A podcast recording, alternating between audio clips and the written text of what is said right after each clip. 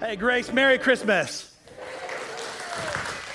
It is so good to see you guys here. We're so glad that you are here. Hey, kids, I want to take a moment. We've got some kids in the room right now. I want to take a moment and talk to you guys. How many of you are really excited for Christmas? Let's hear you. You don't, yeah, just, oh, okay, all right. So here's, here's what we're going to do. I'm going to give you the opportunity to respond as loud as you possibly want. Now, if you're a little bit sensitive, you might want to put your hands over your ears, okay? So here's what I want you guys to do. If and only if you are excited for Christmas Day, this is what I want you to do. I'm going to count to three, and you're going to scream as loud as you possibly can, okay? Here we go. One, two, three. Ready? Here we go. Here we go. Here we go. One, two, three. Good job. Can we give them a hand? Way to go, you guys. Good job. Now, now, kids, kids, look up here real quick. Be quiet. Okay, all right, all right. Hey, listen, I want to talk to you guys about Jesus. He's the reason why we've gathered. I want to talk to you about one of the reasons why he came. He came to do some profound things in the world. For 33 years, he walked around this planet, healing, teaching, transforming people's lives. And I want to introduce you to two different groups of people. Two different groups of people have two very different experiences with Jesus. One group is a group of people who are pretty self aware. They know and they recognize that they are sinners. They've fallen short. Everything's fallen apart for them they have brokenness inside of them. And it's kind of like actually they just lived through 2020.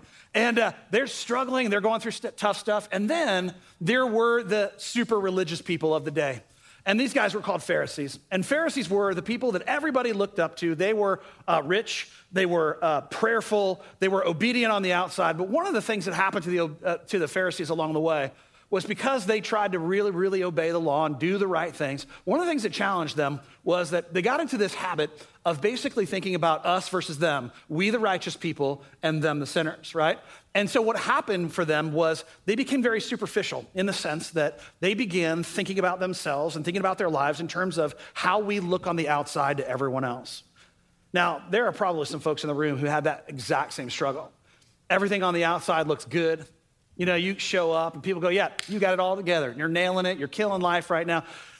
You're doing everything that you should be doing. And for some of us, we're those rule followers. We may make up our own rules. You might be in the room right now and you're not super religious.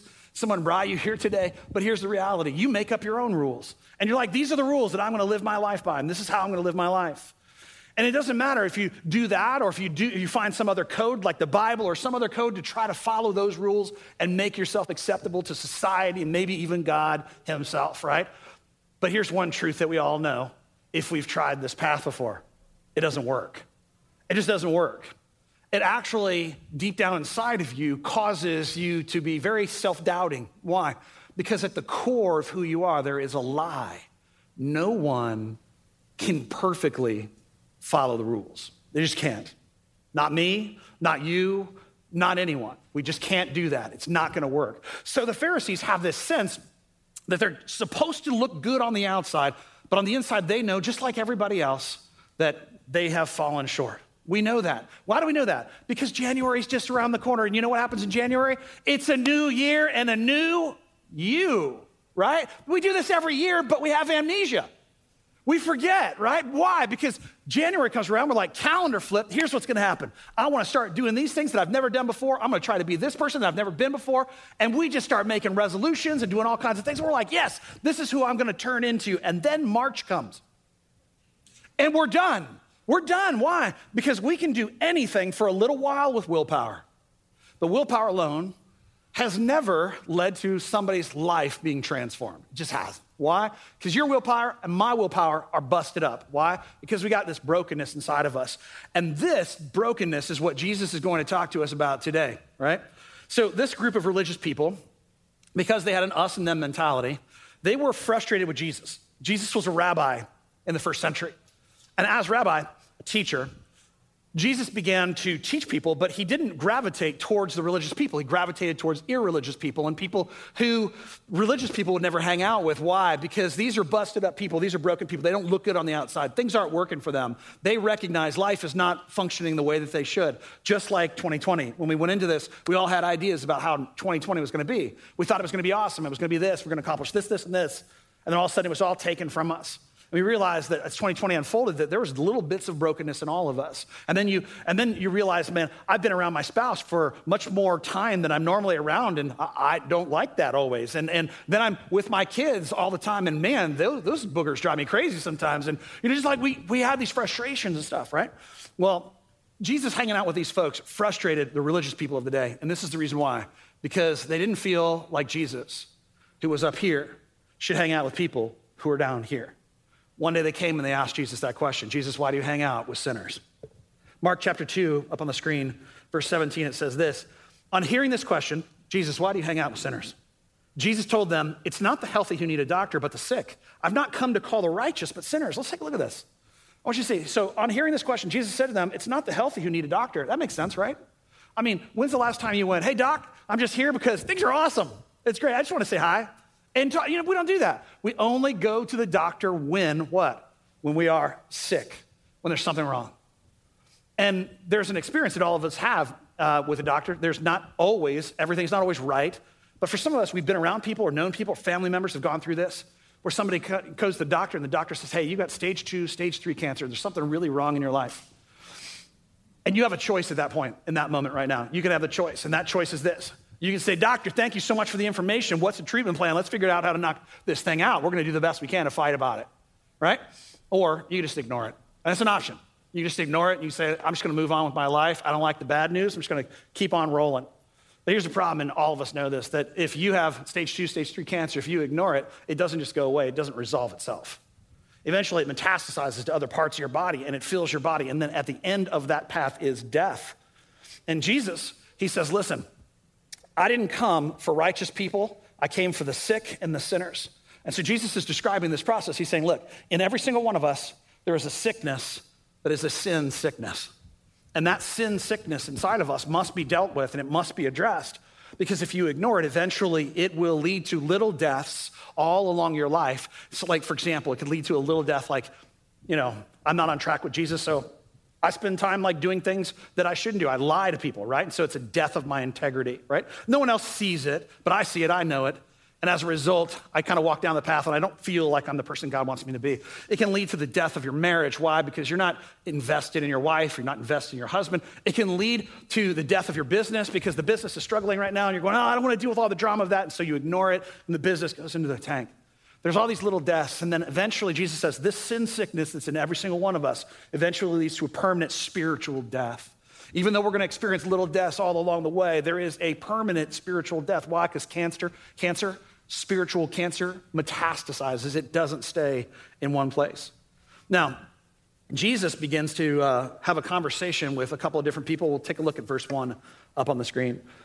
A few days later, when Jesus again entered Capernaum, the people heard that he had come home. I want to tell you about uh, Capernaum. Capernaum is a city, it's a region, right, uh, outside of Galilee, and it was Jesus' home. And he was born in Bethlehem, but he lived in a place called Nazareth. But he did a lot of his ministry and a lot of his life in this place, Capernaum. He performed miracles, he cast out demons, he healed people. I want to tell you about a guy named Jairus. Jairus uh, is a resident of Capernaum. He also happens to be a synagogue official. Now, believe it or not, in church, there are the power struggles, right? And back then, watch this, back then, back then, these religious people looked at Jesus and they said, We don't like this guy because he's performing these miracles. He's meeting the needs of the people. They're not coming to synagogue. We're not happy. Jairus is one of these people.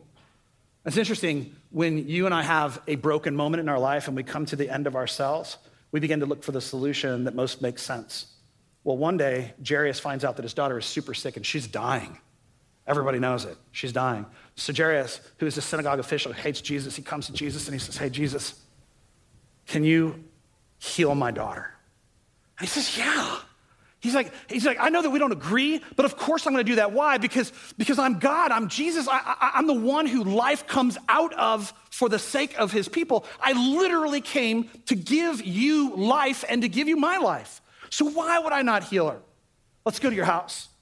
And they're walking, and at this point in time, because Jesus had done all of these great miracles, these incredible things, he's kind of like the Beatles at this point. Everyone's wanting to crowd around him. Everyone wants to see him. Everyone wants to be near him for different reasons. Some because they're like, I want to see the magician do what he does. Others because they're like, Jesus is the long awaited Messiah of Israel. We want to be near him. Others said this Jesus can't do what he does unless he's God in the flesh. And so people were there gathered together for different reasons, but they all just wanted to be around Jesus. And as Jesus is walking to this guy's house, his name is Jairus, to see his daughter, to heal his daughter, there is a woman who makes her way through the crowd. And again, everyone's pressing against Jesus. The disciples are around Jesus. They're trying to walk. They're pushing. Just come, come on, step back. And Jesus is walking towards this house to meet with this little girl. This woman pushes her way through. All the Bible says about her is that she's had a bleeding problem for 12 years. She's gone to physician after physician after physician, and no one can solve the problem. And then she goes, I'm going to go to Jesus because I think he has something that can ultimately heal me. So she just pushes her way through, right? And ultimately, she grabs the back of his cloak. And all the Bible says about that is that power came out of Jesus, went into her, and healed her in the moment. What you need to know about her is that as somebody who had this bleeding disorder, she would have been ceremonially unclean, meaning this that nobody could be around her. She would have to be basically isolated. She was a modern day, in Jesus' day, leper. Nobody could be near her. She wouldn't have a family. She wouldn't have friends. She just, she had to be by herself because no one, she couldn't enter into the temple to worship because she was considered impure. And Jesus, you know, is walking, he's coming, everybody's pressing in on him. She grabs his cloak, and then he turns around to all the disciples with me. He says, Hey, who touched my cloak? And his disciples were like, Everybody? Like, Everyone around you right now is touching you, right? He goes, No, no, let's stop. And he looks around and he sees her, and she sees him, and she just comes pushing through, and then she's at his feet. And she says, Thank you for healing me. And Jesus says to her, Daughter, your faith has made you well. It's this beautiful picture faith. Faith, I think for some of us, like we have, if I were to ask you guys, what is faith? All of you would give me different definitions, but here's the definition that we need to hold on to. Faith is a series of choices that we make that expresses our trust in God. Faith is a series of choices. It's a choice, it's not a feeling. Faith is not some wonderful feeling you get about God or at Christmas time or whenever. You can have wonderful feelings about God, but faith, the essence of faith, is a choice that you and I make that expresses over and over and over again my trust in God. Just like my life expresses my love for my wife and my children over and over again, we express our faith in God.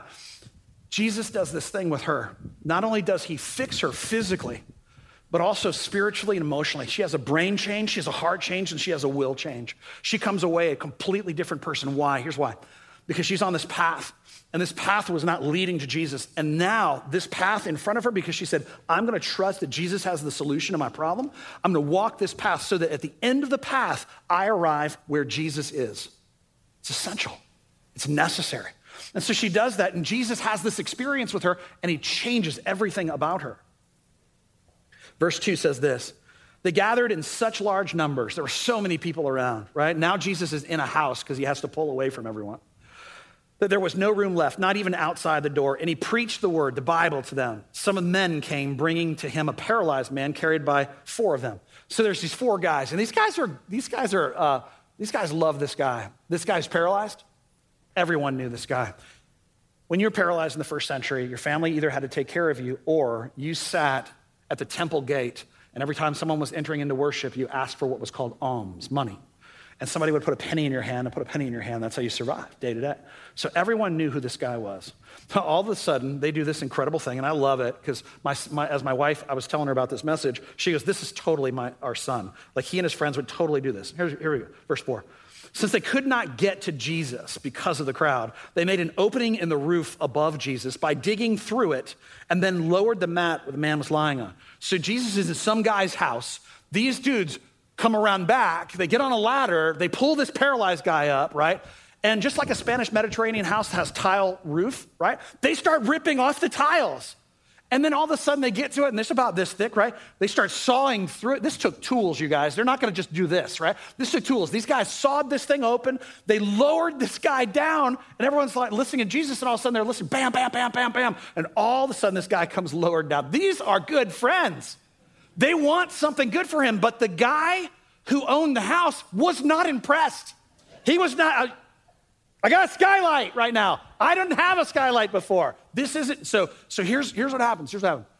Jesus is with them right there, and these guys are lowering him down, and there's two groups of people. This group, who will do absolutely everything necessary to meet with Jesus. Why? Because there were people gathered around, there were obstacles, and they would not let one obstacle get in their way. This is what Jesus said, verse 5. When Jesus saw their faith, he said to the paralyzed man, Son, your sins are forgiven. That's a weird response. That's a weird response because that's not what they're asking for. They're asking, Jesus, can you fix our friend? We love him. We care about him. We busted through this guy's roof to meet with you. Will you fix him? But Jesus doesn't respond like that. He says, Son, your sins are forgiven. You see, what Jesus was doing right there is he was saying, Listen, I know you came to me with your needs and you feel like these needs, this paralysis is the most important thing in this guy's life, but my diagnosis of the problem is not that the paralysis is the biggest need, it's the sin sickness within him. And that could be all kinds of things. I mean, he lived broken. I mean, can you imagine what that would do to yourself to sit somewhere outside of the, uh, of the, temple for 10 hours a day and ask people for stuff and have people walk right by you and be shame you would carry with you? This sin sickness that resided in him was a deeper problem. We come in with those same kind of prayers to God all the time God, fix my business. struggling right now with my business. I want my business to be more profitable. God, please make it more profitable. Father, my kids are off track. I want them to be on track. Please intervene help get my kids on the right track. Lord, my marriage is not where it needs to be. God, please help fix my marriage. And all of those are good prayers, and there's nothing wrong with bringing those kinds of things to God, but they're really not the source of the problem. And Jesus says, I know this paralysis seems big to you guys, but at the end of the day, here's what it is it's this sin sickness that you have inside of you. And until you fix that, everything else doesn't matter. Look, I could heal you right now. You could walk out of here. You'll be excited for a few days, but then you're going to go back to that sin sickness inside of you and you're going to be just busted up. And there are many people in the room right now, and we've had probably almost, I don't know how many people we've had. We've had 80, 90 people respond, and I'm gonna give you a chance to respond. And here's the reason why. Because for all of us, we recognize, unlike the Pharisees, not that it's important for us just to look great on the outside, but we have to be changed on the inside. If you want true change, if you want to be a different person, it cannot be because I make superficial strategies to change. It has to be that I meet with someone who fundamentally alters who I am. So Jesus says, Son, your sins are forgiven. In the original Greek right here, not only does it say, Sons, your sins are forgiven, which basically means this everything that's happened to you in the past, that you responded to with brokenness, everything that you've done in the past, that you broke someone else or you did something sinful, everything that you're ashamed of, bothered with, everything that you've carried with you your whole life, that you've never been able to get rid of your, in your brain, all of that stuff, Son, it's done. It's gone. You're forgiven for the rest of your life for it. But the second part of this is it says, Son, your sins are forgiven. What that means basically is, I've come to make you whole. And so not only am I going to fix your brain, and I'm going to fix your heart, and I'm going to fix your will, but son, I'm also going to fix your body. And she says, Son, your sins are forgiven. And this guy gets up and walks out of the room. And everyone's like, oh, what has just happened right now? And everyone was mesmerized except for the second group of people that were present when the miracle took place. It's the religious leaders. The religious leaders are sitting there watching this entire thing. It's the second group of people that I want to introduce you to, and they've got a problem, and that is this they don't have the eyes to see the truth, and they don't have the ears to hear the truth, and as a result, they miss out on the great miracle itself. Verse six, they watch this whole thing. They watch the guys bust through. I'm filled with, they're filled with judgment on this. What are you doing? Come on. And then Jesus doesn't perform the healing in the way that they think that he should perform the healing. So they don't even think about the healing. They just get mad that he's not jumping through the hoops the way that they think he should. Verse 6 and verse 7 says this Now, some teachers of the law, Pharisees, were sitting there thinking to themselves, not saying it out loud, just to themselves, right? Why does this fellow talk like that? Why does Jesus talk like this? He's blaspheming. In other words, he's saying something bad about God. Who can forgive sins but God alone? And they were right. No one can forgive sins except God Himself.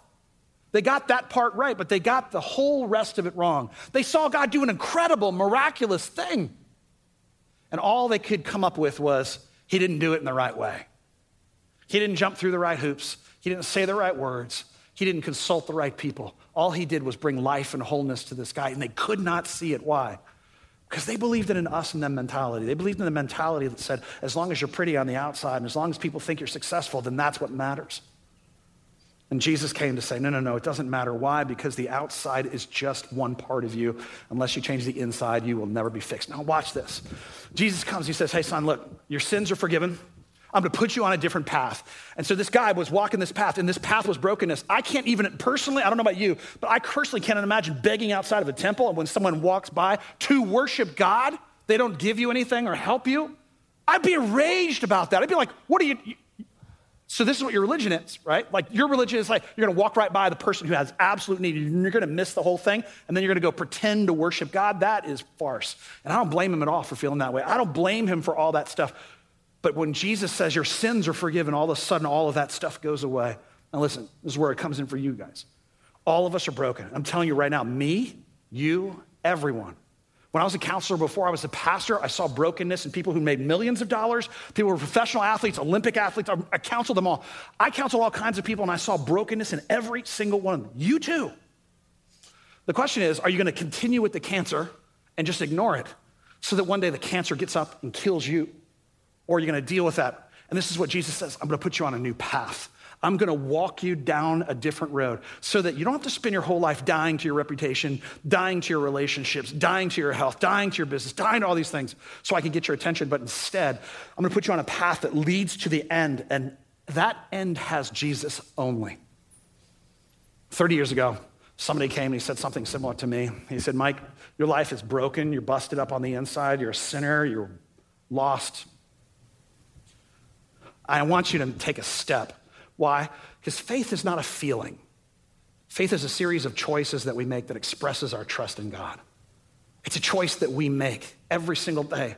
I make choices to love my wife. I make choices to love God. I make choices to love my kids. I make choices to love my staff. We make choices over and over again, and it's those cumulative choices that at the end of our life is this thing called faith because we've trusted Him with the big things and the small things. So this guy comes, he says, Hey, I want you to cross the line. And every once in a while, and I'm going to give you the opportunity to do this some, for some of you, you just need to draw a line in the sand and say, Hey, this is my old life. This is my new life. And people that knew me long term here in Orlando know that there was an old Mike and there's a new Mike.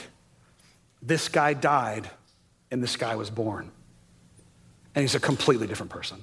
It didn't happen overnight. It wasn't just an instantaneous change. It was something that God said, I want you to be a different person. So I want you to walk the path. Trust me. As you trust me, that trust factor gets bigger. You begin to trust more and more and more and more boldly. And eventually, there's nothing you will not trust God for.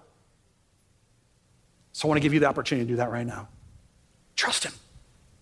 I made the choice 30 years ago, and it never, ever, I never doubted. I never didn't want it. I'm so grateful for it. And many people in the room who are sitting here right now know exactly what I'm talking about because they have a before and an after. And I want to give you that because God wants to give that to you. So here's what I want. Just everybody close your eyes, bow your heads, just put your heads down.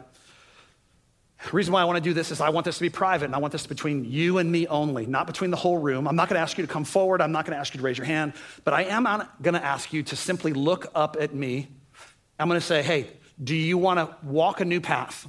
Walk that path that has Jesus at the end, where you step off of the old life and begin trusting Him because faith is a series of choices that we make, that you make, that will express your trust in God for the rest of your life. If you want Jesus at the end of your path and the life that comes with it, including eternal life, then this is that moment for you. I don't believe somebody just invited you here and you showed up. I believe God brought you here. He worked in your heart and He brought you here. It's been a tough year, it's been a hard year. But I believe that God does not waste any suffering or any challenges. I believe He takes bad things and turns them into good in the life of a believer. So I want to give you that opportunity to be able to respond to that right now. So over here on the left side of the room, if you came in, you're sitting on the left side of the room. I'm just going to ask you at the far side over here on the left side to just, just take a moment and respond to me simply by just looking up. And I'm just going to say, yep, and then we're going to move on. If you're ready to take that step, just look up. Yep. Yep. Yep. You? Yep. Yep. Yep. Yes. Okay, over here on the left side of the room in the middle. Yes, sir. Yep. Yep. Yes, yes, yes. Yes, sir. It's awesome, dude.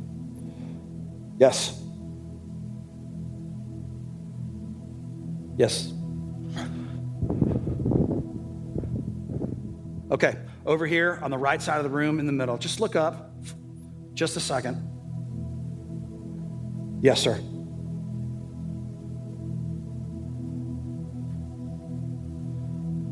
Okay.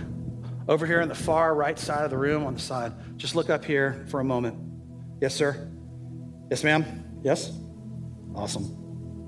yes, little man. So awesome. Yes, ma'am.